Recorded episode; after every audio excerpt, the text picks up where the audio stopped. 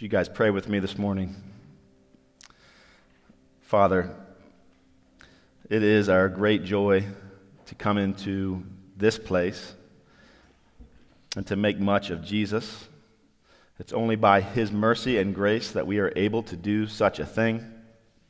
We could, could sing such rich songs that are both beautiful and true.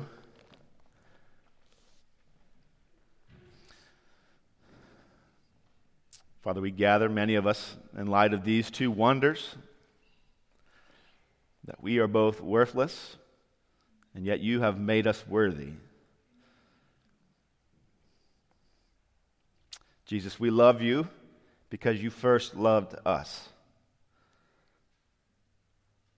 It was your joy to give us joy. And so, in that pleasure, we gather here this morning to celebrate you, to bring glory to you, and to receive more joy as we make much of Jesus, as we sing his words, as we pray them, as we preach them, as we remind them and rehearse them in each other's ears. Father, we pray that your church would be strengthened, and we pray that you would be glorified as a result of what takes place here this morning. Father. We're able to gather here. We're able to do these things because of what Jesus has done for us. We're able to enter into your presence because of his mercy that he shed on the cross through his blood. Father, it's not because of anything that we've done. Father, we know that in our own sinfulness, we could not approach you. Father, even our own sinfulness, that all of us, any of us, have partook in this week. Father, where we have been attracted to other gods. Father, where we have tried to be satisfied in other things, we've made idols in our own lives, Father, we pray that you would forgive us of that. Father, would we see Jesus again this morning in such a way that we would recognize and remember that we'll never be satisfied by anything that the world has to offer us. Father, we'll never be saved by anything we can find meaningful here in this life aside from Jesus Christ. So, Father, we ask your forgiveness for straying. We ask your, your mercy for, for, for, for, for sinning against you and making idols elsewhere. And Father, we pray that in that forgiveness you would cleanse us of all of our sin, and our unrighteousness, and that we would again walk as your people, collectively and individually, washed by the blood of Jesus Christ. Father, would we remember that? As we enter into this new year, would we be a people that does not live out of what we want to be, but would we, would we live out of, those, out, of, out, of, out of this idea that you have called us into your marvelous light? That you have made us new creatures. We're not trying to become new creatures, but Father, you've made us that. Would we live this year in light of that? Father, would we gather as a church knowing that we're not doing this to gain, but we're doing this because you have already done this work.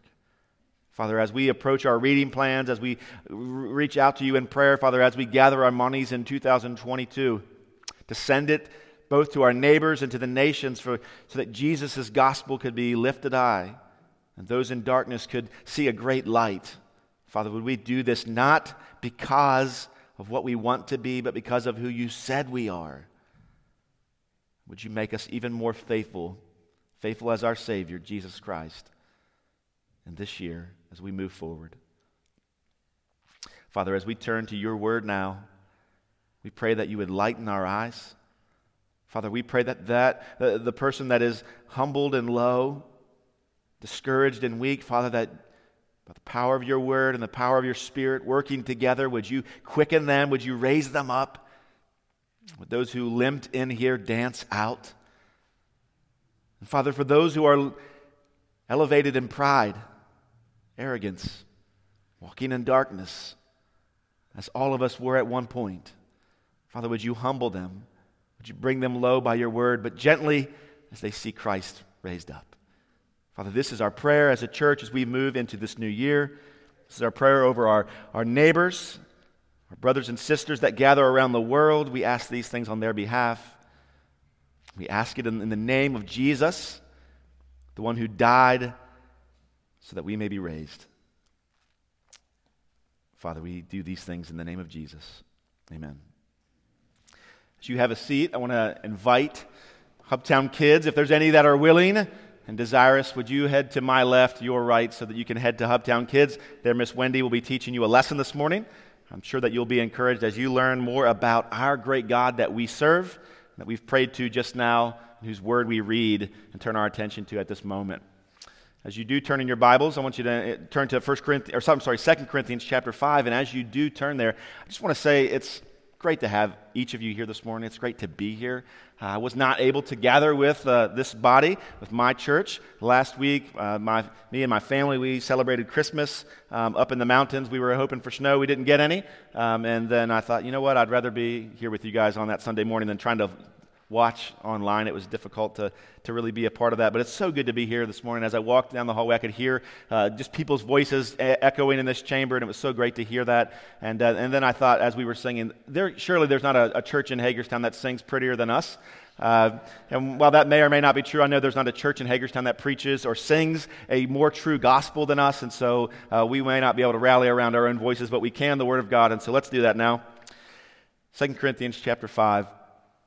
Before we get into our text this morning, really as a way to segue into this passage, I want to ask you why do you do what you do? Why do you do what you do? Think about that just for a moment. Let me ask you another, another question related. Why does Hagerstown Church do what it does? You know, not just for the last three years, but over the last almost 150 years, this church has been a church that has reached out to its neighbors with the gospel of Jesus Christ. We've planted churches. Many of the churches here in Hagerstown were planted in an amicable way out of this body right here over the last 150 years. Many pastors have been sent out of this place to serve both in, in amongst our neighbors and amongst the nations. Thousands of pounds of turkeys have been given out and, and, as a way to, to meet the needs of those around us and also to share the love of Christ. Thousands of dollars have been raised both for issues like Haitian Bible colleges that we hope to be established in 2022, as well as foreign missionaries supported around the world. This has been going on for a long time. And the question that I want you to ask yourself is why do we do these things? Of course, the easy answer would be because that's just what Christians do. That's that's the right thing to do. It's what churches have always done. And maybe you would even get really biblical with me and you'd say, which I hope that you would, but you might even say, well, because Jesus told us to do those things. All the things that you just listed are, are forms of fulfilling the Great Commission, where Jesus said to his disciples, by which of which we are, in Matthew chapter 28, verses 18 and 20, 18, 19 and 20, he commands his disciples there with what we call the Great Commission. And he said this All authority in heaven and on earth has been given to me, Jesus says. Go therefore and make disciples of all nations, the ones around you and the ones at the ends of the earth. He says, Baptize them in the name of the Father and of the Son and of the Holy Spirit. Teach them to observe all that I've commanded you, and behold, I am with you always to the end of the age. This is what you and I are doing. This is hopefully what you and I are, are, are pouring our lives out for collectively as a church, individually as Christ followers. And again, as I said a moment ago, it's what Christians have been doing since Jesus gave this command, right? The disciples immediately began vacation Bible school, something like that. They probably didn't gather up a whole bunch of turkey. I know they didn't gather up bacon, but at any, way, at any rate, that's what we've been doing as Christ followers. In fact, you and I are a direct result of that command being given to the disciples and them consequently obeying that command that Jesus gave them. But you see, this passage reminds us of what we are to be doing, but it doesn't actually tell us who we are.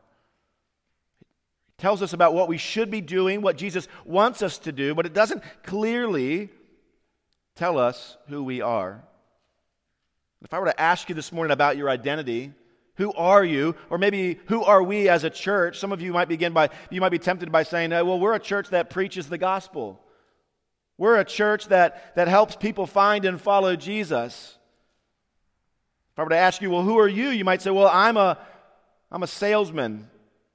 I'm a doctor. I'm a teacher. I'm a prison guard. Maybe these are some of the things that you would say.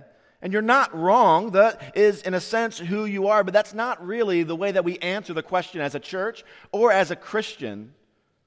You see, what we do does not define our identity, but our identity does drive what we do.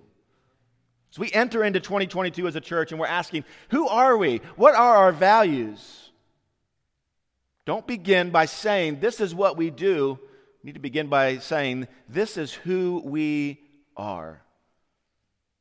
Because what we do does not define our identity. Our identity does, though, drive what we do. You've turned in your Bibles to 2 Corinthians chapter.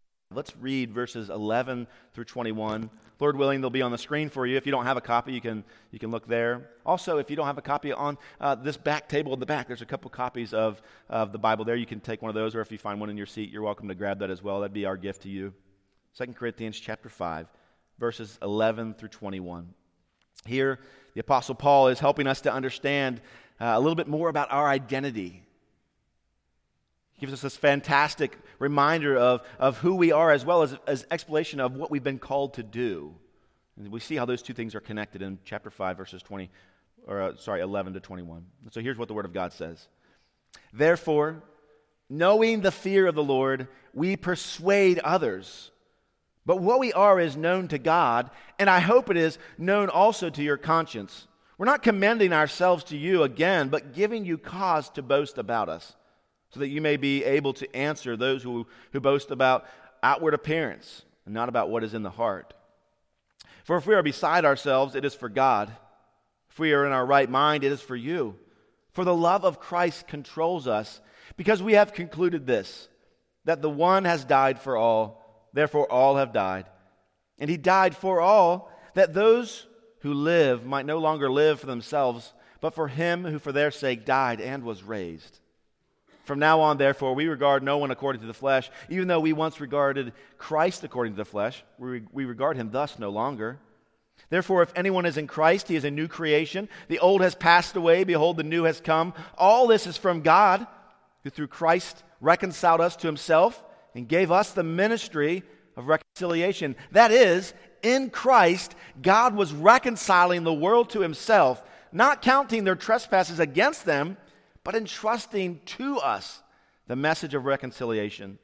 Therefore, we are ambassadors for Christ, God making his appeal through us. We implore you on behalf of Christ, be reconciled to God.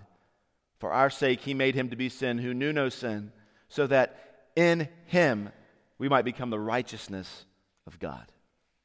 Would you pray with me now as we truly, collectively ask God to bless the reading of his word in our ears? Father, you alone are worthy of our praise this morning, and together as Hagerstown Church, we bless your name. We ask that you would be pleased, we would be reminded the truths of this text. Father, that we are your church first reconciled to you through Christ. And then we've been sent out as ambassadors of Christ and his gospel on your behalf. Would you encourage us? Would you challenge us with this truth? Would we receive a, a fresh reminder this morning that God, all who would call upon your name, the name of Christ, would be saved? We ask all these things, Jesus, in your name and for your glory. Amen. If you're taking notes this morning, or if you're just trying to understand the trajectory of where we're going to be going this sermon this morning, write this down. Christians have been reconciled through Christ and are now also ambassadors for Christ. This is the text. This is the idea. This is the main point. Christians have been reconciled through Christ, and now we are ambassadors for Christ. Really want to just break down that statement into two parts. The first one would be reconciled through Christ. Let's look at the passage again this morning. I want to, point out first that Christians have been reconciled through Christ. So, first in verse 18 of 2 Corinthians chapter 5, the Apostle Paul, under the inspiration of the Holy Spirit, says this All this is from God, who through Christ reconciled us to himself. Jesus has made a way for his church to be reconciled back to God. I love that word reconcile. It's really an interesting word. It's used five times in this passage. This word reconciled. And the verb means to unite again, to bring back into harmony. And it, follows that if someone needs to be reconciled, a wrong has been done, a division, a, a separation between the two parties exists. And really, it's, it's kind of weird because in English, it doesn't imply that a necessary change in the character or actions of either party has to take place. It really could just mean that, that uh, no parties will acknowledge fault, but they're going to reconcile. They'll choose to, to simply tolerate each other or to overlook each other's uh, problems or, or issues. But that's not what's meant here. When, the, when Paul uses the term reconciliation or reconcile, he's using the Greek word katallasso. And it's a bit different. It, it's used to show the, the reconciliation which takes place between God and man. And in this case, the reason for the estrangement is, is clearly man's sin, man's disobedience, his fall in sin through Adam. And in order to be, to be restored back to God, man has to acknowledge his sin and believe that through Christ's death, he can actually be restored in that relationship to God. The way this verb is, is made up, it's a compound word. The two parts mean to completely change, right? To completely change. Jesus described a complete change when he was speaking in John chapter 3 to Nicodemus. He said to him there that night, You must be born again. You must become a new creature. As Paul says here in chapter 5, 2 Corinthians. But who is he speaking of? Who, who is a new creature? Who is, who is a new creation? Who has been reconciled? Well, those who are in Christ. As verse 17 points out. The phrase in Christ, it's a term that speaks of the relationship between Christ and the believer. That the believer is in Christ. This morning, as I speak generally to the church who has gathered here together, I don't want to confuse or mislead. If you're not a Christian this morning, you're totally welcome here. We are so glad that you're here, but when we speak of you being in Christ, we're not speaking of the unbeliever.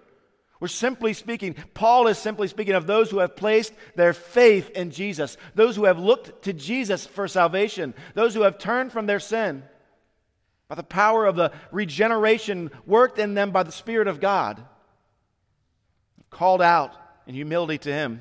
It's not a universal statement of the entire world. Those who are in Christ. There are some that are in Christ here this morning, and there are others who are not in Christ. You say, well, what does it actually mean to be in Christ? Well, it's a complicated idea. But the simplest way to understand it would be that you can't, in your own power, with your own wings or lack thereof, fly to the moon. But you could launch out into the atmosphere through a, an Apollo spacecraft. And you could use a lunar module then to land on the moon. And if you're in that lunar module as it lands on the moon, you would be in the lunar module on the moon. In a similar way, you cannot get to salvation. You can't be reconciled to God on your own. But Christ, who lived a perfect life in my stead and in your stead, he has lived a perfect life. And we, by faith, can enter into him. And when he lands reconciled with God, we too are reconciled as well. And so there are those who are in Christ and those who are not.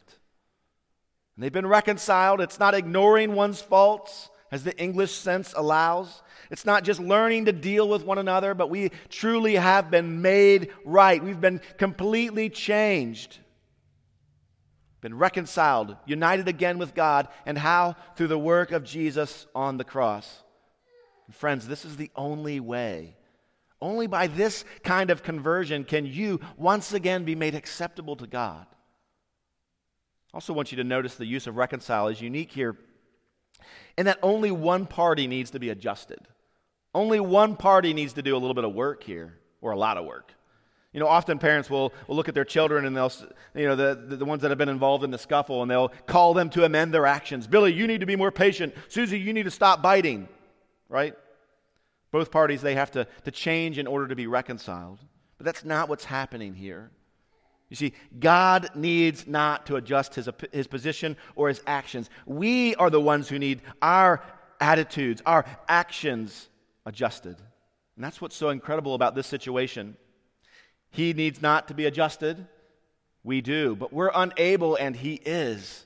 And He has done the work for us. He has made reconciliation possible through the blood of Jesus Christ, His eternal Son.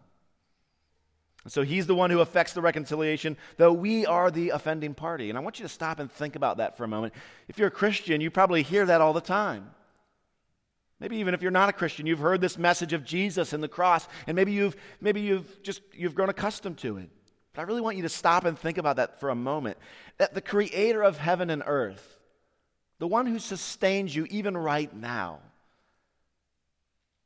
that he would make a way by his own accord for his enemy, enemies to be reconciled to himself. The Bible says that while we were beasts towards him, while we were enemies of him, he made a way for us to be brought back in. He would pay our debt out of his own pocket. That amazing truth is spoken of in Romans chapter 5, verse 8. The scripture says, But God showed his love for us in that while we were still sinners, Christ died for us. God shows or demonstrated his love for us in that while we were still his enemies, Christ submitted himself to die on our behalf. There in 2 Corinthians chapter 5 verse 18 it says all this is from God. It was all his idea. He initiated it. It's all his doing. We weren't even asking for reconciliation and we obviously don't deserve it, but God. That's a fantastic thought. And if you're wondering, well, what is this called? It's called the gospel. What we did deserve, Jesus received. What we don't deserve, Jesus afforded for us. And he has reconciled us through him to God. And so if you say, what is our identity? Who are we? We, as a church, it's in the name, we are no longer at odds with God Almighty, but we have peace with God. We are his sons and daughters. And that, my friends, is huge. That's incredible. And so we ask this, when I ask the question, who are you? Remember that what you do does not define you, but your identity does or should drive what you do. We as a church this morning, we need to see our identity clearly, as, especially as we, two formerly, previously separate churches, now combined into one, asking ourselves in this new year, who are we? We say this we are a people who have been reconciled to God. That's who we are. We've been reconciled to God, we're at peace with Him. But what we do, or, or you might say, what does drive what we do? Well, this truth that God has made us at one with Christ.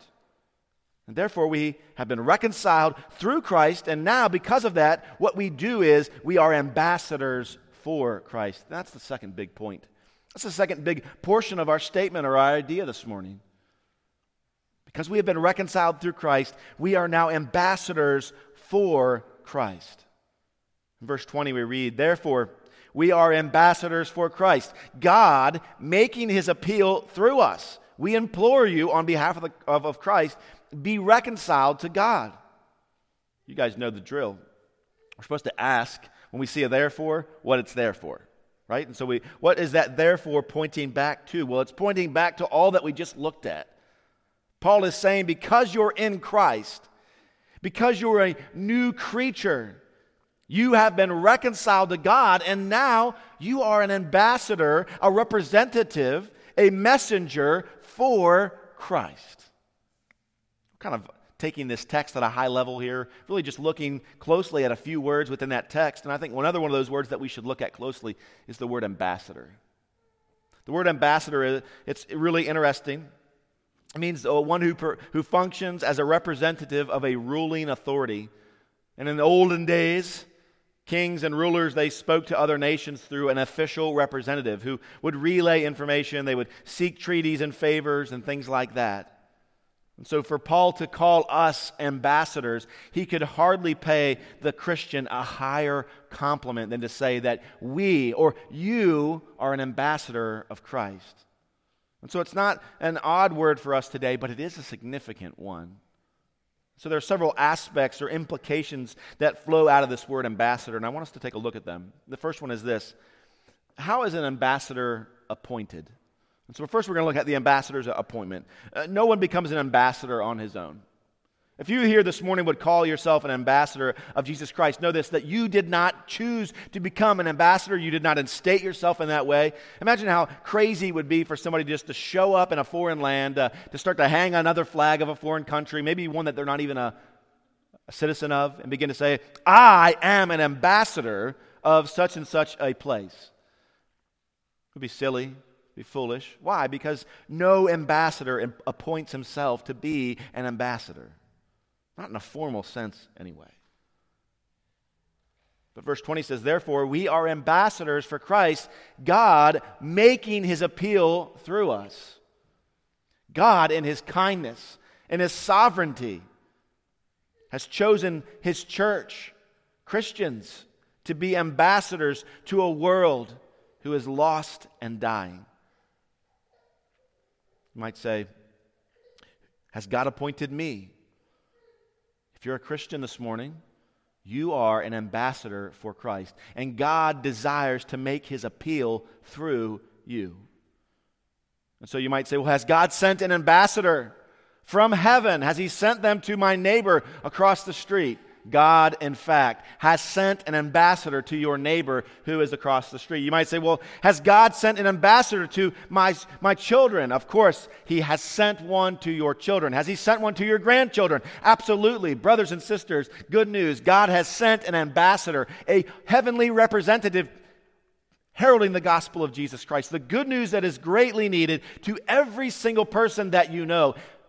How can I say such a thing so confidently? Because God has appointed you, dear friends, as His ambassadors to your children, to our students here in Washington County, to our co workers that we work with, both on Zoom calls and in our place of worship or work. He has sent ambassadors, and we, friends, have been appointed as His ambassadors. And so there's an appointment of the ambassador. We're going to be alliterated today. There's the appointment, but there's also the agenda of the ambassador. I love the story. In the 1800s, there was a German ambassador to England, and he was named Count Munster. I love that name. Uh, it's a good, that was a good TV show. Um, it's also a great name. So, Count Munster, he was there serving as a German ambassador in England, and, and was, he was a very popular ambassador. As a matter of fact, um, people regularly commented on how much he looked and acted like an Englishman, how he fit in so well in England. And after a while, the old German Emperor Wilhelm, he, he heard about this ambassador in England and, and what was being said of him, and, and uh, that it was actually said quite literally that he was half an Englishman. And the old emperor said, I don't want half an Englishman to represent me in England. He said, I want an altogether German. You see, there's an agenda that has been given to the ambassador. We, as Christ ambassadors to this world, have been given an agenda. What is that agenda? It is the gospel of Jesus Christ. We don't have the opportunity to, to represent, to promote, to peddle our own ideologies and agendas, our own desires, our own vision for the world and how things should be done. We don't get that right. We have not appointed ourselves as ambassadors, Christ has. And besides that, we've not chosen our own agenda, it has been given to us. We have a message. God is making his appeal through us to the world, and that is a privilege and that is a responsibility. What is our agenda? It is the gospel. And so we see the ambassador's appointment. Quickly, we looked at his agenda, but I also want you to see his authority. I want you to see his authority. Behind an ambassador is what he represents, and that is his nation. That is, it's sovereign. So all the authority and the power of that nation is represented in him. It's accredited to him in a sense. His voice in that foreign land is the voice of his Lord. He represents, he speaks for. The sovereign makes his appeal through that ambassador. He's not a private individual, he is a powerful public figure. Paul said in Romans chapter 1, he said, For I'm not ashamed of the gospel. For it is the power of God for salvation to everyone who believes, to the Jew first, and also to the Greek. Paul wasn't going to shrink back, he wasn't going to let up, he wasn't going to be afraid. He had the utmost confidence in the gospel because of the authority behind it. He knew as an ambassador of Jesus Christ that all the authority of Jesus Christ had been given to him, and therefore he could go forth boldly boldly, with confidence, knowing that the authority of God, the authority of God the Son, had been given to him to share the gospel. God was desiring to make his appeal, a divine appeal, through the human messenger, Paul.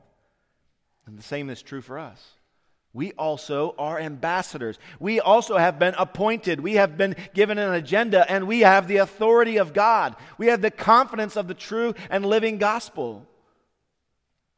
So, you see, church, if we're to ask ourselves, well, who are you? Well, we wouldn't start by saying, well, this is what we do. We would start by saying, we have been reconciled to God.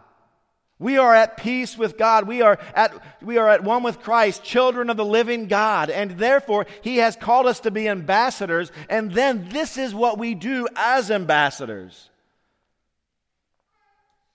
I want you to notice something. I want you to notice the order of this statement. If you're a Christian here this morning, what I'm about to point out to you is probably the most important thing that you'll hear this morning. That's pretty heavy. But I want you to notice the order of the statement. It doesn't say, because we are good ambassadors, we are now reconciled through Christ. It does not say, because you have done a good job representing Jesus Christ, you now can consider yourself reconciled to God through Christ. It's not what it says. That's not the main idea of this text. You are not an ambassador because you've done a good job. You're not reconciled to God because God thinks, hey, you, you might be able to do a better job in 20, 2022. 2021 was a, was a bit of a flop.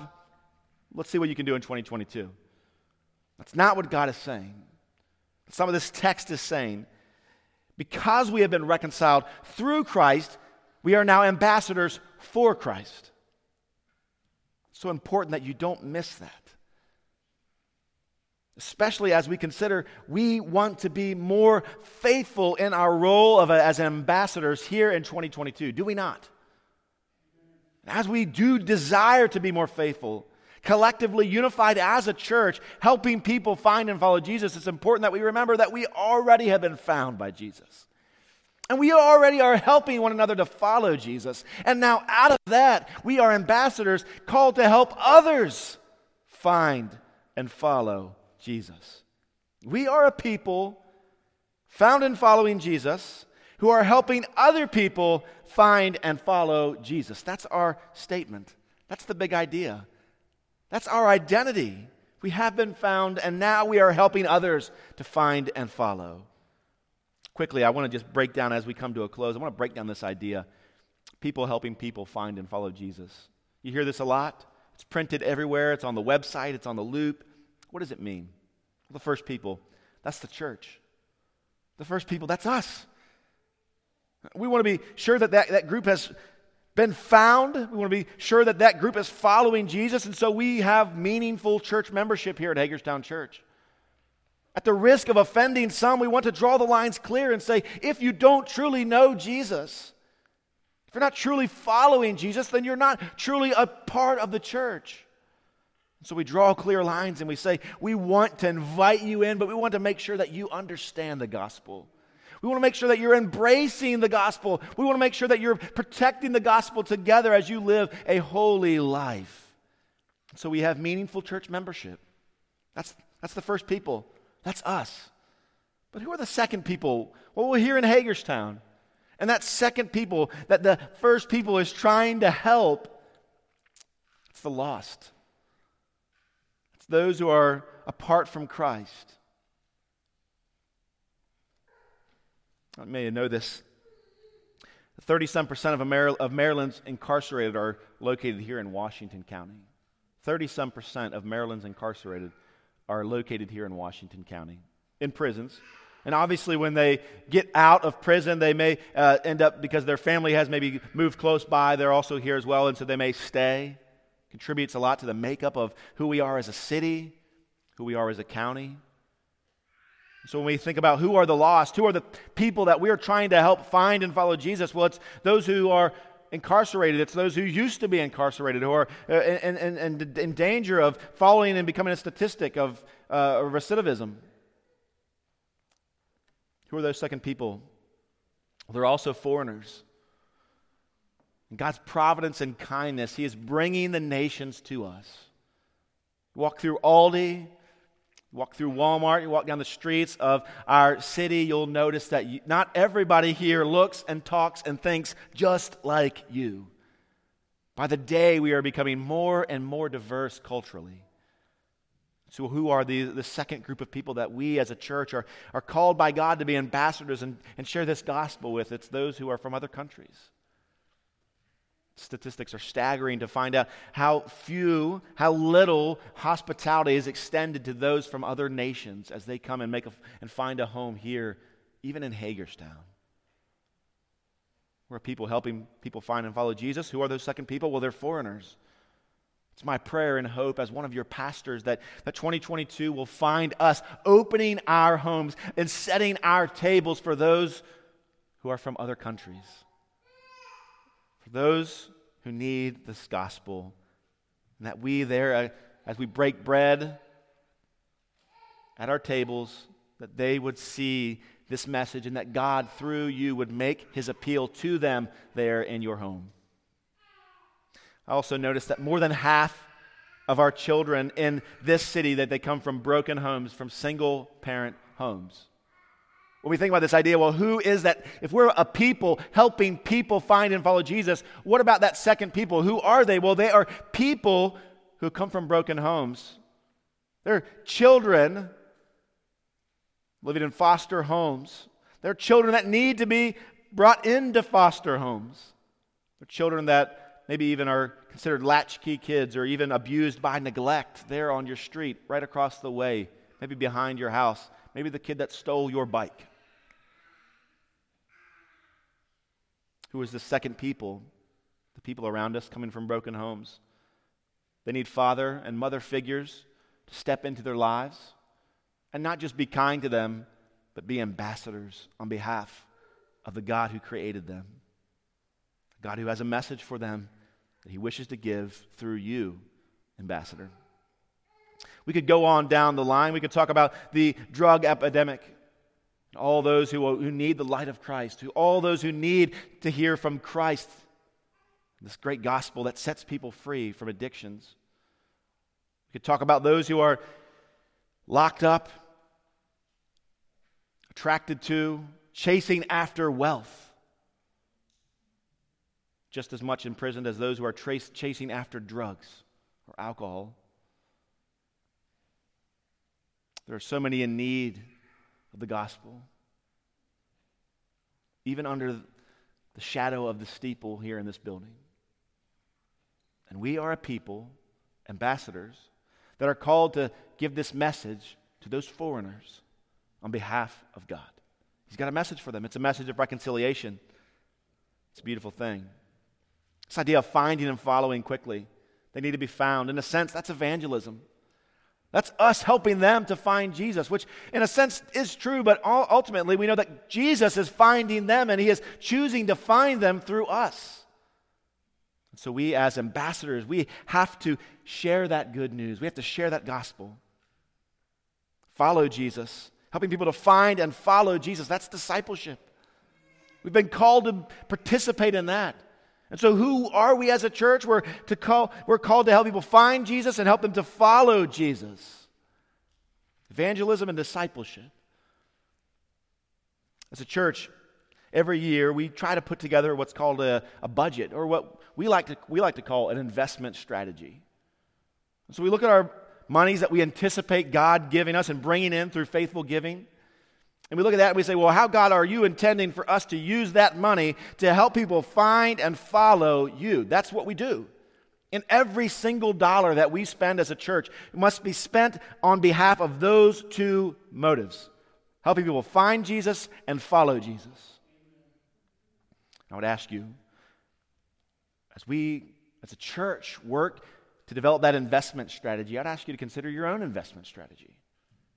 As you enter into 2022, as you are a part of Hagerstown Church in some way, what is your personal investment strategy? Are you determining now to use your time, your talent, and your treasure to help people find and follow Jesus? You see, it's not just the church collectively, it's not just our job collectively as a church to help people find and follow Jesus. But individually, each of us must consider how are we using our time, our talents, and our treasures to do this thing that God has called us to do. I can tell you this as your pastor, one of them anyway. I don't intend to lead us over the next 50 years to polish stained glass in this historical building. It's not what we're going to do. New carpet and paint are wonderful. It, uh, it's a joy to, to worship with you here in this space. But we're not going to spend the next 100 years, we're not going to pass off to the next generation a beautiful building and say, This is what we've done, this is what we do. No, brothers and sisters. We are called to help people find and follow Jesus. And I look forward to participating in that work with you in this coming year. I want to ask you to, to pray with me. But as you do, with your heads bowed and your eyes closed, I, I want you to just consider your own life. Consider your own time, your own amount of talent and treasure. Are you willing to, in this new year, pour them out as a faithful ambassador for Jesus Christ? This is what He's called you to do. You've been reconciled to Him, and now He has sent you out as an ambassador for Him. Will you be faithful this year? Church, this is our promise to you as pastors that you would do that, that we collectively would, would lead you to do that with our church's time, talents, and treasure. I pray that you would do the same on an individual level. So think about that. But I also want to address you if you're here today and you're not a Christian. If this morning you'd come in and you say, I honestly, Pastor Josh, I can't honestly say that I have been reconciled to God, I would love more than nothing else to share with you about what Christ is offering. This message that He has given to me and many in this room to share with you this morning. You too can be reconciled to God through Christ. Father, I pray that you wouldn't let it be lost on us that you, Creator God, holy and righteous, just and altogether lovely, that you would initiate reconciliation, that you would send your Son to die in our place. That's an amazing gift that we would be able to receive such a thing. Father, we praise you and we make much of you this morning because of that. Jesus, we remember your sacrifice for us this morning. How your innocent blood was shed for us, and, and now we thank you for that this morning. Because your blood was shed, we can be reconciled to God. We stand in your righteousness this morning as your church. We once were your enemies, but now you've purchased peace. So, Father, we pray that we would recognize that this morning, that because of Christ's sacrifice, because of your mercy, we have been reconciled to you. And would we enjoy, run out of this place as faithful, joyful ambassadors for Christ? And would we allow you in this new year, Hagerstown Church collectively, to be used to bring others to you? Father, this is our hope. This is our prayer. We ask these things in the name of Jesus, the only one who is worthy.